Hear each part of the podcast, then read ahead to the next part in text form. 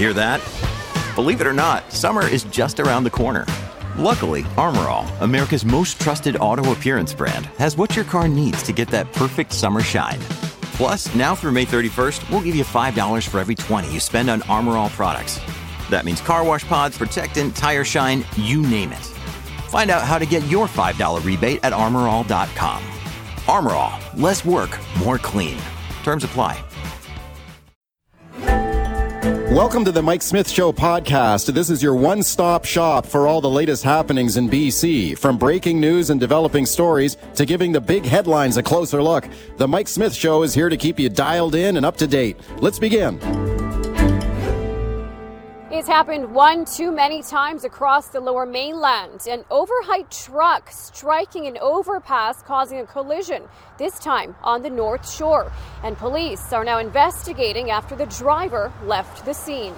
The owner of the transport truck has been fined $368 for failing to remain on the scene. Police also confirmed the company is not complying with the investigation. Yeah, good morning to you. This is Mike Smith. That was Global News reporter Sophia Pirani on the latest truck overpass collision in Metro. Yes, here we go again. It keeps happening over and over again. This is the 10th truck overpass collision this year. Why does it keep happening? Are the fines too low?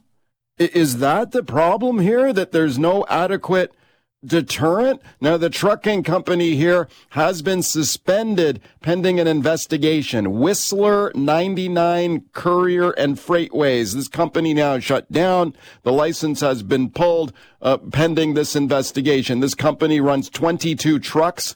All of those trucks now ordered off the road. As you heard in that report, the RCMP disclosing yesterday, this company it was fined $368 for the hit and run. Let's discuss it now with my guest, Paul Doroshenko, traffic lawyer, Acumen Law. Very pleased to welcome him back. Hey, Paul, thanks for coming on today.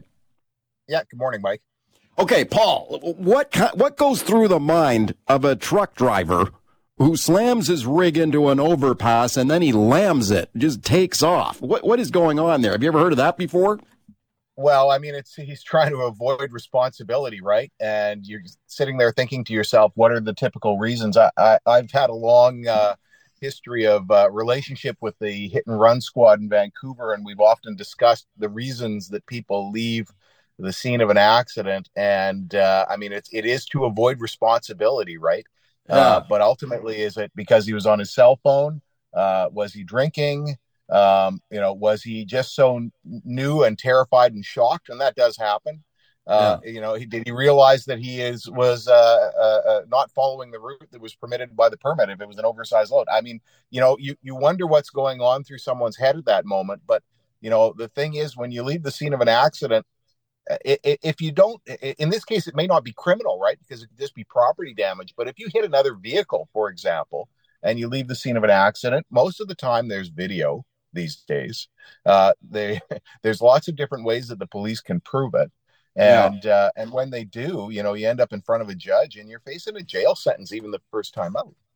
Okay, yeah, not exactly the perfect crime here for sure, especially when you leave the truck behind and it's got the name of the trucking company r- right on the side. Here's what I'm wondering though, Paul, for your thoughts. What about the fines here? Are these fines too low? Like 368 bucks? For leaving the scene of an accident. You've ca- you've caused Carmageddon traffic jam with this one, like a lot of these do. There have been even lower fines for earlier incidents. Let's listen to Delta City Councilor Dylan Kruger speaking to me about this point on an earlier show. Let's listen. The incident that happened on 192nd Street in July of last year, $115 fine for over a million dollars in damage. Yeah. Oh my goodness. Give me a break here. What do you think the fine should be? Well, I know the well, province the three- is working on this. In fairness to them, I would encourage them in that process, but it has to be punitive. Okay, $115 fine in that example. Paul, your thoughts? Well, I mean, $115, that's the, the failing to abide by the permit, by the sounds of it. Um, $368 in this case was a registered owner ticket, so it's not even a something that shows up on the driver's license. It's it's just a you know money out of your pocket. Um, you know, are these fines a disincentive?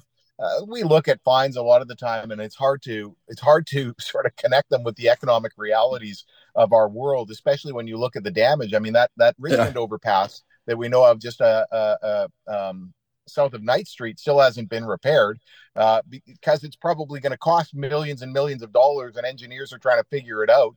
Um, the um, the fines are really disproportionate with the damage caused. But think yeah. about the other economic consequences in this case for this company. You know, they may have a huge insurance problem because your insurance is typically void if you do things like, you know, maybe void if you do things like leave the scene of an accident. So, you know, if you caused a million dollars damage uh, in those circumstances, who's actually picking up the bill? Um, you know, I, I, don't know that the fine. I think the you know, like the public humiliation, the fear of doing the damage, should be the thing that is the disincentive in this case. But I mean, if the public's looking at it, there's not a whole lot of confidence in the system when you see a fine that's 115 dollars when you've blocked up traffic for six hours uh, caused a, a, half million dollars damage to a structure, yeah. uh, and, uh, and, you know it, it it does not inspire confidence, and it makes people think that the justice system is really not hitting the mark here. Okay, here's the other question. Why is this happening over and over again? We have seen a rash of these, 10 so far this year. Listen to Andy Roberts here. Andy runs a truck driver training school, Mountain Transport Institute. And listen to the point he makes here about inexperienced drivers behind the wheels of these trucks. Let's listen. Baby boomers are retiring, and, and the average age of a truck driver is, is high. And, and uh, as those people retire and the less experienced drivers get some of these jobs, I, I think the knowledge and the experience just isn't being passed down through the ranks. Paul, do you think that is a factor that we've got a lot of drivers here who are getting behind the wheels, sometimes these big giant 18 wheel wheeler rigs without a lot of road time, without a lot of experience? I think, of course, that is one factor, but there's a lot of different factors. And I, I, you know, look at the the provincial government has now created a website to track this, right? Because it's such a serious problem. Yeah, it does correspond with people relying on their phones for directions uh, or people just using their phones. This, I, I mean, of course, you know, we all tend to forget uh, historical news, but I don't remember it being like this 20 years ago. Uh, and it just seems to me that it is likely connected to people relying on electronic devices for directions mm. or distracted by their phone. You know, the one in Richmond where the guy had the box up, you and I talked about that. There was a caller who called in and said, like, you, you can't drive your vehicle like that. There's an alarm going off you know i i just cannot see how that can happen um, and uh, you had a caller on the show the other day who said like maybe we should have some sort of uh, uh, piece of pipe hanging uh, 100 meters before the bridge so if you hit that piece of pipe at least you get some sort of notification. a warning you're, you're warning. truck driver right? yeah early warning early warning system well, I mean, there are places around the world where this is a chronic problem at a certain bridge, and so they have flashing lights and a yeah. sensor for a height sensor. And you're thinking to yourself, like, what is the cost of that versus the cost of repairing that bridge in Richmond, for example? Right. Um, you know, it, it's probably two hundred thousand dollars to set up a, a, a warning system on either side of the bridge, and it's probably ten million dollars to replace that bridge. And okay. It looks like they're going to have to replace that bridge, right? Paul Doroshenko is my guest. We're talking about the latest truck highway overpass collision here. This one, I, I, hit and run. Now, speaking of whether this happened, used to happen 20 years ago, it does seem like it's happening a, a heck of a lot more now. So I have another listen to Andy Roberts. He runs a truck driver training school. And on this precise point, he says this has gotten worse over time. Have a listen.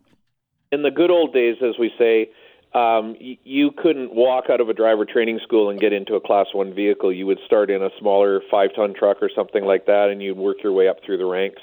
More trucking companies popped up, and and they needed drivers, and they hired uh, people with uh, with less experience. Hey, Paul Doroshenko is my guest. We're talking about the latest truck highway overpass collision. Let's go right to your phone calls here. John in the North Shore. Hey, John, go ahead. I hope you can hear me. I've, I've only got a few bars. So there's so many things that are at play here. First of all, the company that shipped that container should have known the height before it went on the truck, and they should be held responsible as well. Secondly, half the guys that are driving around have headsets on so that they can talk all day long on their phones. Mm. And they can't hear an alarm. They can't hear Okay. anything. They've got this headset on. Oh, that's very is- that's very interesting, Paul. What about that? Is that legal? Can you can drive around with a headset on, right, and talk on your phone over a headset? You're only supposed to have one ear covered at any time. Um, Right. Normally, if you're using an electronic device, but yeah, I think that's an issue. I mean, I do see people, truck drivers, in the Lower Mainland just talking the entire time, and there's no passenger in the vehicle, so they're on Sure. the phone the entire time, on a call the entire time. That's not that's Um, not illegal though, right? No, no. Yeah, okay. Um, and uh, you know, it's it is a distraction, especially when Yeah. it's you know you're you're speaking to five of your relatives at any given time or whoever. You know, it, it, you're not focused on focusing on your job, right? It's a job. It's not just you driving your car, you know, Okay.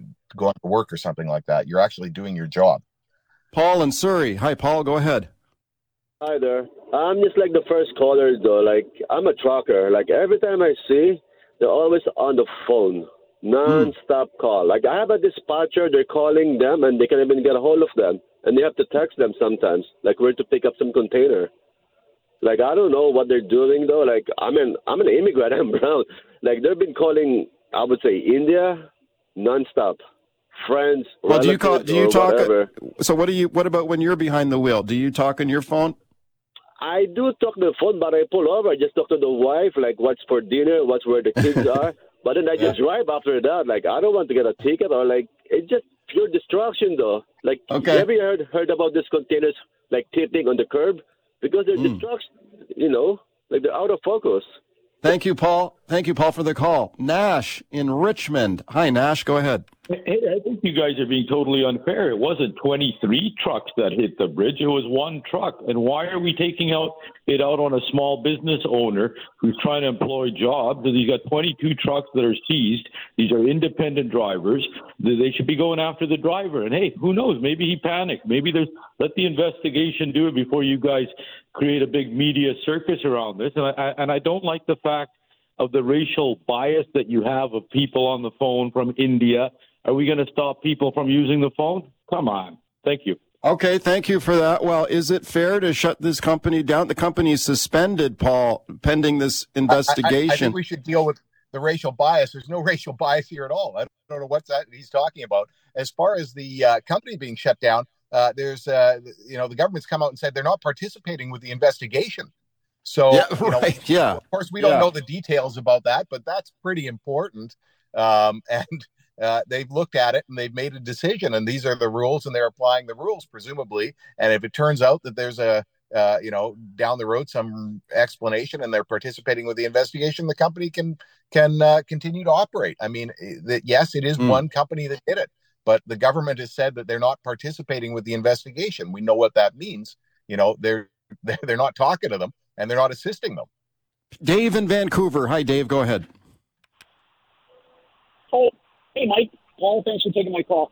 Here's, Yeah. here's a couple of points. Your fir- the, the first point, your, uh, your, uh, one of the first points is uh, the first caller made is that it's the responsibility of the shipper. No, it's not. As soon as that thing touches down on your deck, that is your responsibility to make sure that that load is safely tied down and it's going to clear any obstacles in the way. Second point, the third caller made about racial bias and stuff like that. That's totally false. There's no racial bias here on this on this subject at all. When you have Well, there, there's certainly. Thank you. Thank you for making the point. I, I yeah. I, I listen. Any bringing up any kind of race element to this is is is completely out of bounds and unacceptable. Mike in Surrey. Hey, Mike, go ahead. Hey, it's mainly basically people that don't check their loads. I mean, if you have a 53 foot trailer, you know you can get underneath it. But if you're going to go higher than that, measure it. It's just a little bit of extra. And then echoing the other guys that are talking about the cell phone, I see it all Yeah. the time, and that's gone back before Bluetooth. Thank you, Mike. James in White Rock. James, go ahead. Easy solution: graduated licensings for anybody doing a heavy load truck. Uh, CBC can put that into effect right away. Full indemnity insurance for all truck companies, so that when they do damage something, they're fully responsible for it on their own versus having taxpayers pay for it. And when a driver does hit uh, uh, uh, an obstacle, they get a prohibition on their license for six months until they're retrained. Pretty easy. Thank you. Thank you for that, Paul. What do you think of that idea? We got 30 seconds here. all considerations, and I'll bet the government's looking at many of those things. Uh, really, it does come down to what your first, what your caller said a moment ago. You're responsible for that load. Inspect your truck Yeah. before you get back into the driver's seat and start driving, uh, and uh, make sure you're you're aware and cognizant of what you're doing. It is your job when you're behind the wheel driving a truck. Paul, thank you for coming on today. I appreciate it. My pleasure.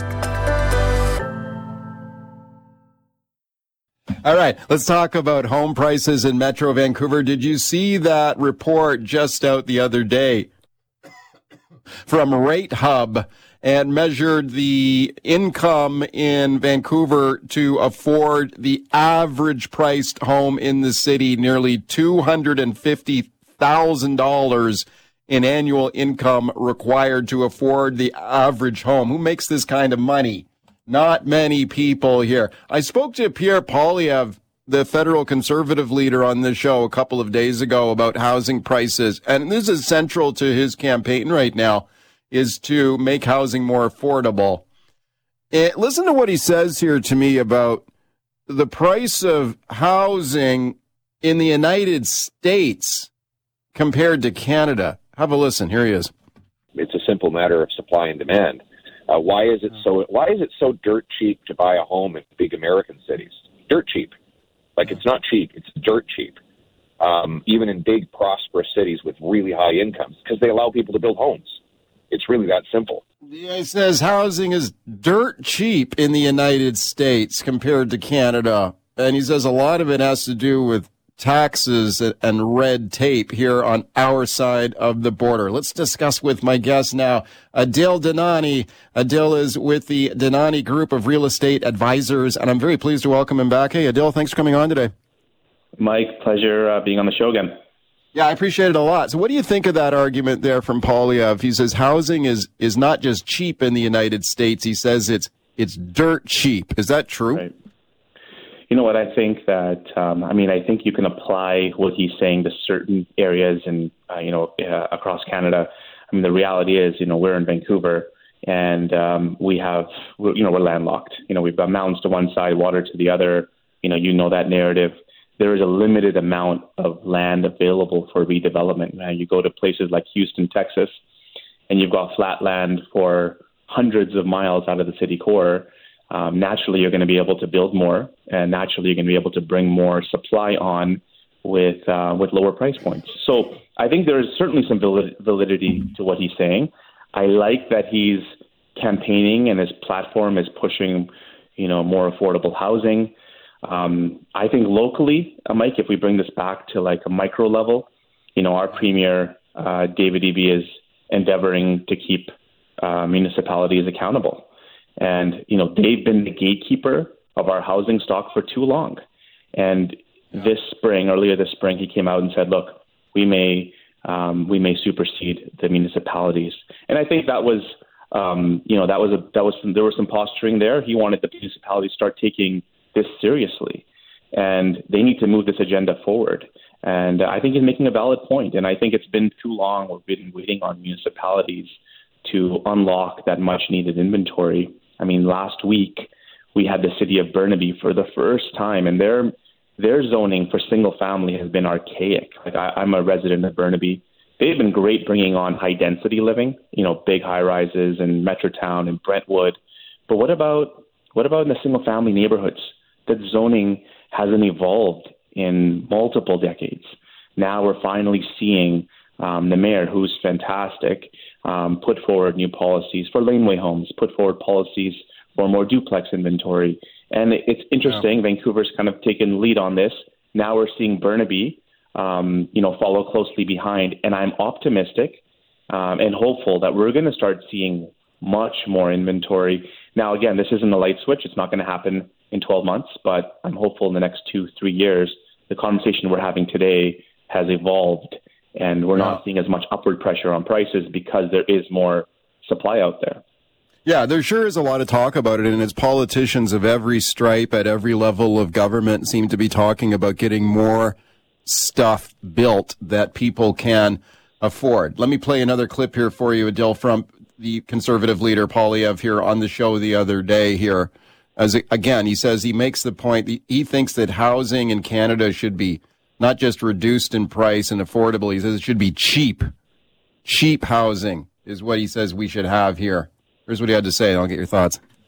We need to build more homes. Canada has the fewest homes per capita of any country in the G7 after eight years of Trudeau and the NDP, even though we have the most land to build on, which is incredible. We have far more land than all of those other countries.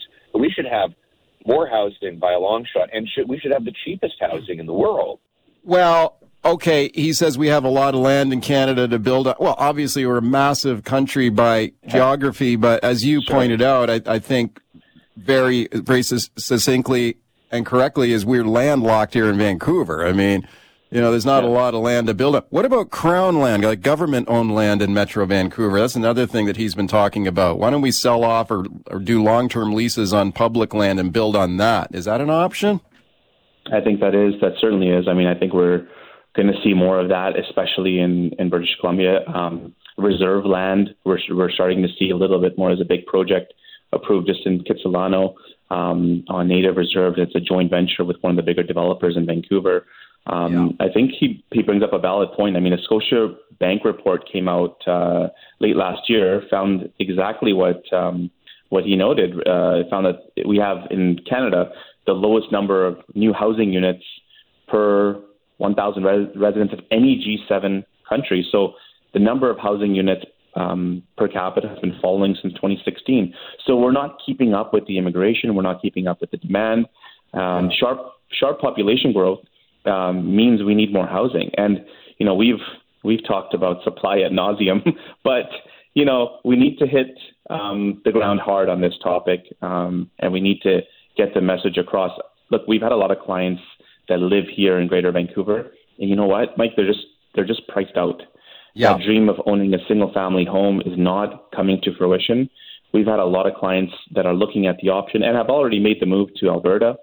Um, you know, Calgary um, if you look at the CREA numbers, uh, the Canadian Real Estate Association, um, in the first quarter of, of uh, 2023 showed that about 30,000 people moved to the province from largely from BC and Ontario. And naturally, you know, that's no surprise. We have the highest housing prices in Canada. And yeah. I think that's that's the cost of living conversation and a whole host of other reasons, right? Like housing, the dream of affording a home. Prices are a third in Calgary than what they are here. So you're going to buy a townhouse here for 1.2 million, you can buy something for four or four hundred and fifty thousand dollars in Calgary. You know, yeah. they've got the single rate tax system, lower lower gas tax, higher wages. So there is a compelling conversation there for local residents. You know, will we get affordability well, here, Mike? Yeah, you know, yeah. I hope so. But but then but then you know but then you got to live in Calgary, right? I mean, who wants to move to Alberta? I mean, obviously some people do, but for people who were born here, they grew up here, or they moved here because they love the place. I mean, we've got one of the most beautiful cities in the world. Why would anyone want to leave? You know, and for people who, a lot of people may say, look, I've got no option if I want to buy. I understand sure. that. But when you take a look at, like, talk to me a little bit about how much is government the problem here? Because this is the thing that Poilievre keeps saying, well, this is government. We got to remove these gatekeepers Absolutely. and the taxes are too high. The regulations yeah. are, are, too, are too cumbersome. The, the permitting process is too expensive and, t- and, and time consuming. Is that true? Like when you take a look at the United States, he says there, well, there's lower taxes and less regulation in the United States. And you got to admit, I'm, I mean, taking a look, speaking of CREA, I'm taking a look at Canadian Real Estate Association numbers here. Uh, so basically the, a standard home in Canada is about double the cost of a, standard home in the United States. Sure. And yeah, how much of that is government's fault? So that's a that's a very good question. Look, if you look at what the government here in British Columbia has done since 2017, what have they done? We had massive headlines in 2017 about foreign buyers. The Asian market is taking over, you know, um, the Vancouver market. They're driving up prices. What did they do? They implemented uh, a 15% foreign buyer tax. Right. Um, shortly after that was that was increased to 20%. We're hitting the demand side of the equation. What did they do after that? They put in uh, a speculation tax, a vacancy tax. This year we had a national ban on foreign buyers. This is hitting the demand side of the equation. This is politicking. and this isn't good policy. And I think now, though, with David Eby at the helm, I'm hopeful and optimistic. And I think the industry is. You know, he has a lot of open dialogue with with um, you know with all the, the the important stakeholders here locally to bring on more supply. So to to answer your question, um, we're now starting to to talk about and implement policy on the supply side versus the demand side. We know that that was all smoke and mirrors. Like the the demand's not going anywhere. We need to we need more inventory to Yeah. to satisfy local demand, um, uh, immigration demand, and just generally speaking, especially Vancouver, like it's it's not going to be cheap ever. Like I think there's a general acceptance around that, but could it be more affordable? Like a quarter million dollars to afford a, afford an average home is really concerning because the average income in BC is you know just north of sixty thousand dollars. All right, talking metro home prices. Adil Dinani is my guest. Tons of calls. Roger in Vancouver. Hi, Roger. Go ahead. Hi guys. Uh, yeah, I just wanted to call in and say one thing I've noticed in the in the past eight years for the Liberal government and the federal policies, what they've done is everything they've, they've done is seem to want to lim- lower the monthly payments on on housing. on a, effectively, that doesn't affect the principal. When you, when you give people a lower interest rate, give them things like insured loans under the CMHC, you just put more money in their pocket, and that drives the price up. Supply is a big part of this problem, but we really need to look at policy and how, and really, we actually need to go through some pain in the next little while. Let's eliminate the CMHC home mortgage counseling. Let's make mortgages uh, hard to get. And Go go th- when, when okay when you say when you say we need to go through some pain like what what are you saying we need to go through a recession or some sort of downturn the, the cost of a, the principal cost of a house costs too much for people to afford. That's been established, uh, Yeah. especially under these interest rates. Housing pricing needs to come down. Supply is a good is, is one part of the problem, but you also need to make it, you know, in, in a sense, a house should cost roughly thirty five percent of your annual income, and right now in Vancouver up to sixty five. The okay okay is too th- high. okay thank thank you for that Adil I'm not sure where he was going but to be honest with you but you know is there a correction coming here like some people have said oh we're in the biggest housing bubble ever I don't know do you see a bubble bursting here So, uh, to the caller's question uh, or point about our uh, uh, 65% of our income going towards uh, mortgage costs, that's that's been the general case for over a decade. Um, I think now, like if you look, if you break it down, let's dollarize what a typical purchase would cost you. So, let's say you're a buyer, you want to buy a two-bedroom condo in Burnaby for eight hundred thousand dollars. You're going to be putting 10% down. You're going to get CMHC uh, insured mortgage, so you're going to get financed for $700,000. Right. So, Mike, right now it's seven hundred dollars for every hundred thousand dollars borrowed. So now you're looking at a monthly cost of forty nine hundred dollars plus strat plus strata plus property taxes. You're well north of fifty five hundred. Tell me how many millennials can afford that? I would argue that's nearly a hundred percent of their Yeah. take home um, after tax income. So I, I agree we need we need more affordability, but right now the rates are are essentially the biggest part of the equation that are impacting people's ability to get into the market. Number one, number two. Um, I think that uh, we may see some more affordability. We may see some price correction, especially in the condo market, because those those buyers are the most naturally are the most rate sensitive, right? The 25 to 35 year demographic, year old demographic, are the ones that are getting and purchasing, getting into the market and purchasing these condos, and they're not going to be able to afford or sustain Okay. those larger payments. squeeze a couple more calls in here Dave in Sure. Coquitlam hi Dave go ahead Yeah, hi, good morning, Mike, and to your guest. Yeah, I've been in the commercial uh, residential construction here in Vancouver for almost 30 years, and I mean, 20 years ago, I was complaining about this red tape with the municipalities trying to get things done. I said, in 20 years, no one's going to be able to afford a home in this town, right? That's what I said. It was just unbelievable to try and get anything done, and you know, I mean, finally, it's it's it's it's come, right? They've just it's just been almost impossible to get things done for these builders. has right? it gotten worse over the past 20 years the red tape got worse, and all the Yeah. small municipalities have jumped on board with the small regional uh, governments following the same path of the, as the bigger governments. Like you had areas where it was, um, you know, a regional district, and now they're making it so difficult for people to build. It's just, it's just, yeah, it's just terrible, right, for trying to get anything done. So, in BC, BC, and I know a lot of people are pulling out and going to Alberta and Saskatchewan, right? So, anyways, thank you, Dave. okay, thank you, for Dave. For, time. Thank you, Dave, for the call. I appreciate a view from the front line of home builders for sure. Chris and Langley. Chris, you got 30 seconds here. Okay, I just say the cart before the horse demand. Immigration's a huge one. Nobody ever talks about. I can tell you in Langley, where uh, development's unfettered. It's unbelievable. I w- moved out here 10 years ago, lots of elbow room. Now traffic's terrible. My daughter's sitting in a portable. Portables is a thing. Can't get a doctor's appointment. So you talk about development and bringing all these people in. We live one of the best places in the world. People are coming here from all across Canada and all across the world. Demand is an issue. Shut that down until we get the, uh, the supply issue under uh, control for sure. But to say just build, build, build, terrible idea. Thank you, Chris, for the call. Adil, it's always great to have you on here. Thank you for coming on today. Mike, thanks for having me.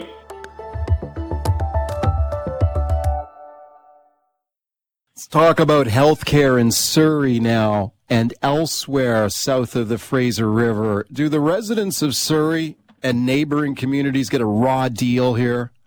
The short end of the stick when it comes to health care? I'm talking about emergency care.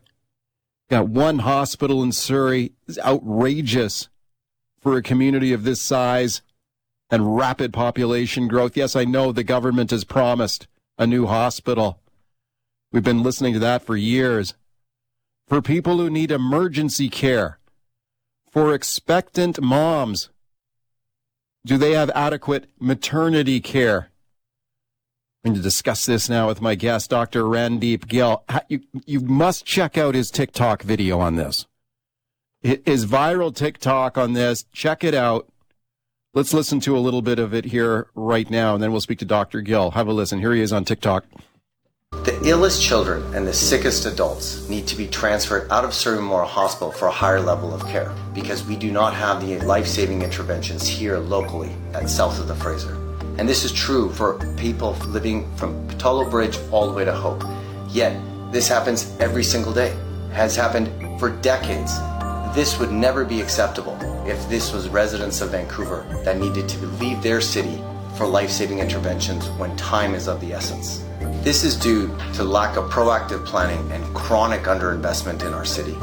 All right, let's discuss now with my guest, Dr. Randeep Gill, emergency room doctor, Surrey Memorial Hospital. Very pleased to welcome him. Dr. Gill, thank you for coming on today. Thank you for having me. Yeah, great job in the TikTok. I, I, I thought it was really, really great. And I'm interested in the reaction you, you've received to it. What is the, what is the, the fundamental message that you wanted to send with that video? Equity or the lack of it. Uh, that's the fundamental message. You know, we uh, we south of the Fraser are not the residents. Uh, you know, have have equality. We don't have equality when it comes to healthcare spending and uh, access to healthcare. Everything is concentrated in a centralized model uh, north of the Fraser, and that is really what we want to highlight and make sure that uh, you know we we want to champion that voice to make sure that we have pure equity. Okay, let's talk a little little bit about that. And you highlight some of this in the in the video. So let's say someone's having a say someone's having a heart attack. They need emergency care. How often do people have to be like transferred out of Surrey for care? Well, uh, last year about 1,400 residents that were critically dying patients had to be transferred. Uh, we have zero uh, resources to take care of anybody with uh, very significant trauma, anything to do with uh, neurosurgical issues or brain bleeds, heart attacks that need intervention. They all need to be transferred either to Royal Columbian, which is mm, uh, at least uh, 30% of the time over capacity, and then those patients then need to transfer further to Vancouver General. Uh, and that's that's and and it, those are the life saving interventions. But when we even talk about people dying of cancer, uh, gynecological cancer in particular, those patients, 100% have to be transferred because the only surgical option is at VGH, uh, and the second option is in Victoria.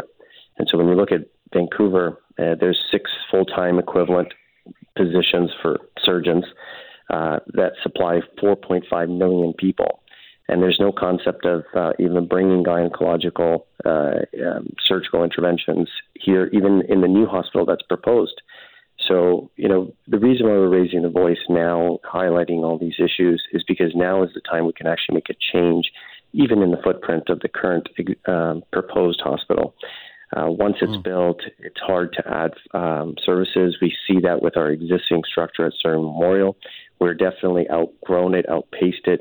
We don't have the critical interventions that we should see in a state of the heart, our hospital now. Like if you compare to St. Paul's, uh, you know, that's being built, we, we at Surrey Memorial, which we're taking care of you know, at a minimum 650,000 residents, but then we also take in because our pediatric department is open to people from Maple Ridge, uh, Langley, Delta. So you can just see the number of patients that we, uh, so, uh, you know, take care of, are responsible for. But all those patients need to be transferred.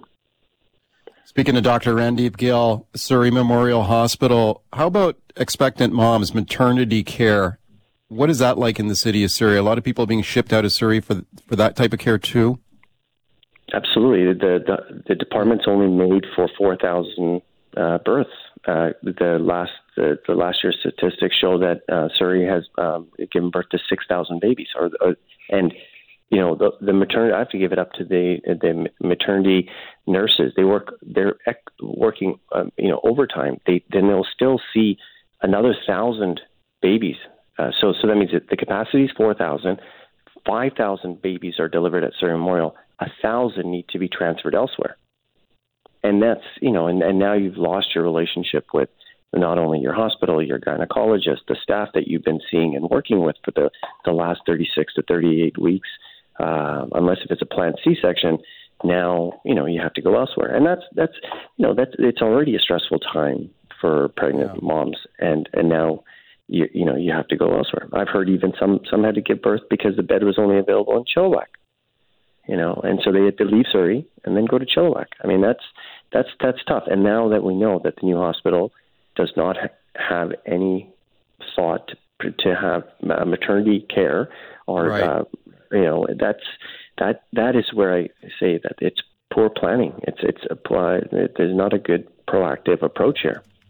Yeah, and, and on that point, you know, is this a a missed opportunity here now? We take a look at the the massive budget for this new Surrey hospital and then lacking that maternity care that is needed. Like, would you say they should do a do over on that and maybe exp- expand the project? I mean, that's that's uh, you know one can only hope for certain things. I mean, that's really on the ministry and and and, and the powers that be. But what I would what we've been also advocating is having a second tower built at Surrey Hospital uh, because it's already centralized care.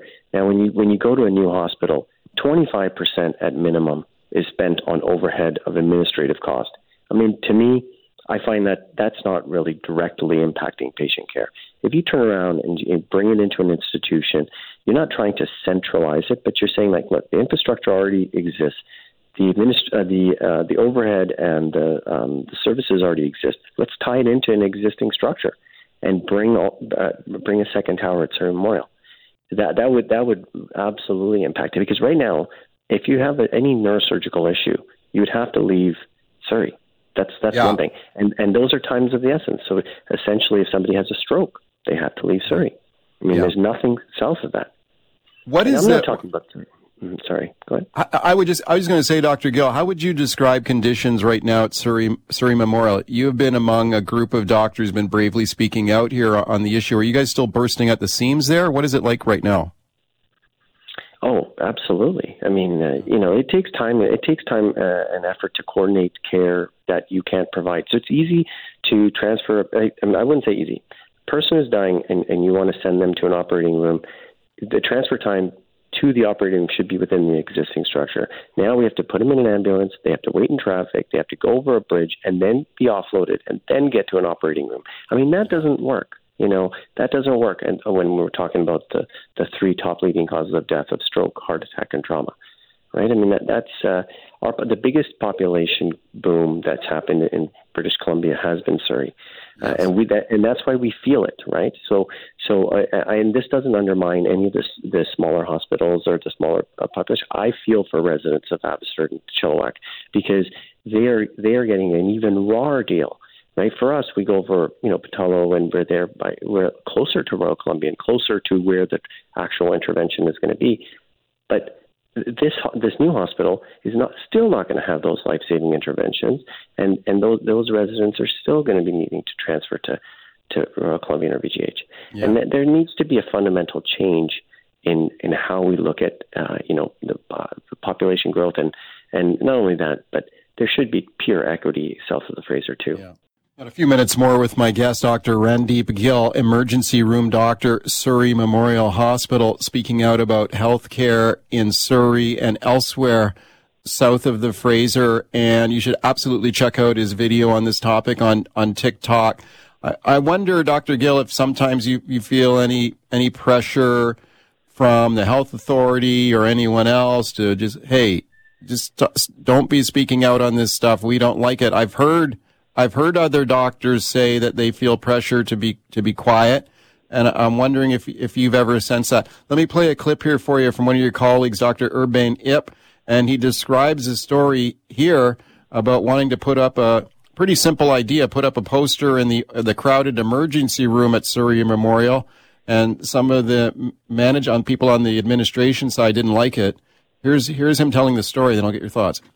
We tried to design a sign a poster on the uh, to put in the waiting uh, uh, in the waiting room to tell patient that we are having resource problem. So today we might be uh, there might be delay seeing you. But if you have a heart attack, if you have a really critical uh, illness, we'll see you first. But those minor things you might have to have a long delay. Fraser Health, they didn't want us to put that on. They pulled that poster down. Okay. Fraser Health pulled the poster down, and he's also talked about how he's felt pressure to to be quiet and not speak up about these issues. Dr. Gill, is anything like that going on? I mean, do you ever feel pressure not to speak up? I, I think it takes courage to speak up. Um, yeah. The pressure is always uh, is is. Uh, I, I have not. Nobody has approached me personally to not speak up. Um, you know, and and so I can say that with uh, great honesty. And I do know about the poster, and and you know, it, it, it's a tough tough thing to comment on because at that time we were going through a very really tough time, and and and. and and, and like every other hospital as well. And so, you know, I, I understand that Fraser Health, uh, you know, and, and all our physicians, we want to, you know, we want to show that, you know, the community is going to be taken care of um, and that's why we're really advocating for, for better care moving forward in the future. So where we are today, I, understand, but um, our goal is that you know we want to have uh, you know equity. Like if we look at even if we look at uh, Lionsgate Hospital, uh, you know it was announced that there was going to be an expansion of 166 million. They're adding you know 108 beds to an already existing 268. Uh, so you know bringing it to 376 beds. So what I'm saying is that you know we really should be looking at looking forward, how are we going to improve the care for patients here now and in the future? And you know, North Van's only supplying 90,000 people.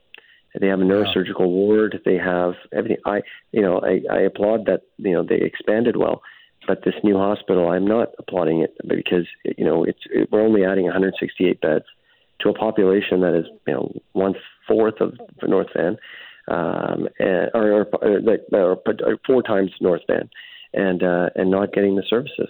So, uh, you know, anybody that gets upset uh, with the numbers, uh, then that they should, they, you know, that's that's their issue. I think, you know, numbers don't lie.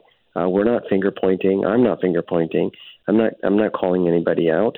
Um, I'm just speaking to the numbers, and the the public has every reason to know this because it's your tax dollars that is being spent here. This is not the yeah. ministry's money. This is the this is money that belongs. That's your hard work money that you pay taxes on and that you blindly give over so that you're taken care of. And all I'm showing is the numbers don't lie and the the access to healthcare is not equal. So when it's not equal, then I have a problem with that being in healthcare because my job is to make sure people are, are safe and healthy. And like every other physician out there. So I'm not the only one speaking out, and I'm not the only one that feels this way. Many people come speak with me and others and have spoken out, even way prior, like uh, you know, decades before us. But the ministry needs to take notice. And now, you know, there are other forms like TikTok and social media that puts the numbers out there. And anybody that has an issue with those numbers, that is that that is not a physician problem. That's that's you know management needs to take a look at that. All right. Speaking about healthcare in Surrey, Dr. Randeep Gill, Surrey Memorial Hospital, uh, are Surrey residents and other residents south of the Fraser getting shortchanged here on, on healthcare? I think it's pretty clear that they are. When you take, speaking of taxpayers' money, when we take a look at this second hospital now planned for Surrey, and we've been hearing these promises for years, $2.88 billion. So the price tag for this second hospital in Surrey has, has ballooned here construction set to be complete by 2029. So, you know, we still got six years to wait here, and we know how these things all, all almost always seem to go over schedule. Um, you know, when you look at that project, and you've touched on a lot of this already, but what would be a better way forward? Like if you had that pool of money, 2.8 billion, I mean, is there a better way to spend that other than what they're doing here at this hospital? Well, to be uh, to to be fair, the 2.88 billion uh, does also include the cancer component. So the beds that we are talking about is about 50% of it is going to the cancer um, building um, or care, and then and the rest is coming uh, over this side. So the 1.44. And so, so that does that equate to 168 beds uh, ER? No, I'm I'm I'm not excited about it, but for reasons why. Because if I was to work in that emergency department, I would still have to send patients out for their life-saving interventions, and now I'm actually further away from the life-saving intervention than where my existing facility of Surrey Memorial Hospital is. So, you know, does does it impact care for those people that truly need emergency care? I think that it adds delay because okay. we're not bringing those services. Okay, I, I, congratulate you for speaking out on this important topic and thank you for coming on today. You're welcome. Thanks for listening to the Mike Smyth Show podcast. Can't wait for the latest episode to drop? Tune into the show live from 9 to noon on 980 CKNW. Want to reach out to me personally with a question or comment? Send me an email, mike at cknw.com. Thanks again for listening.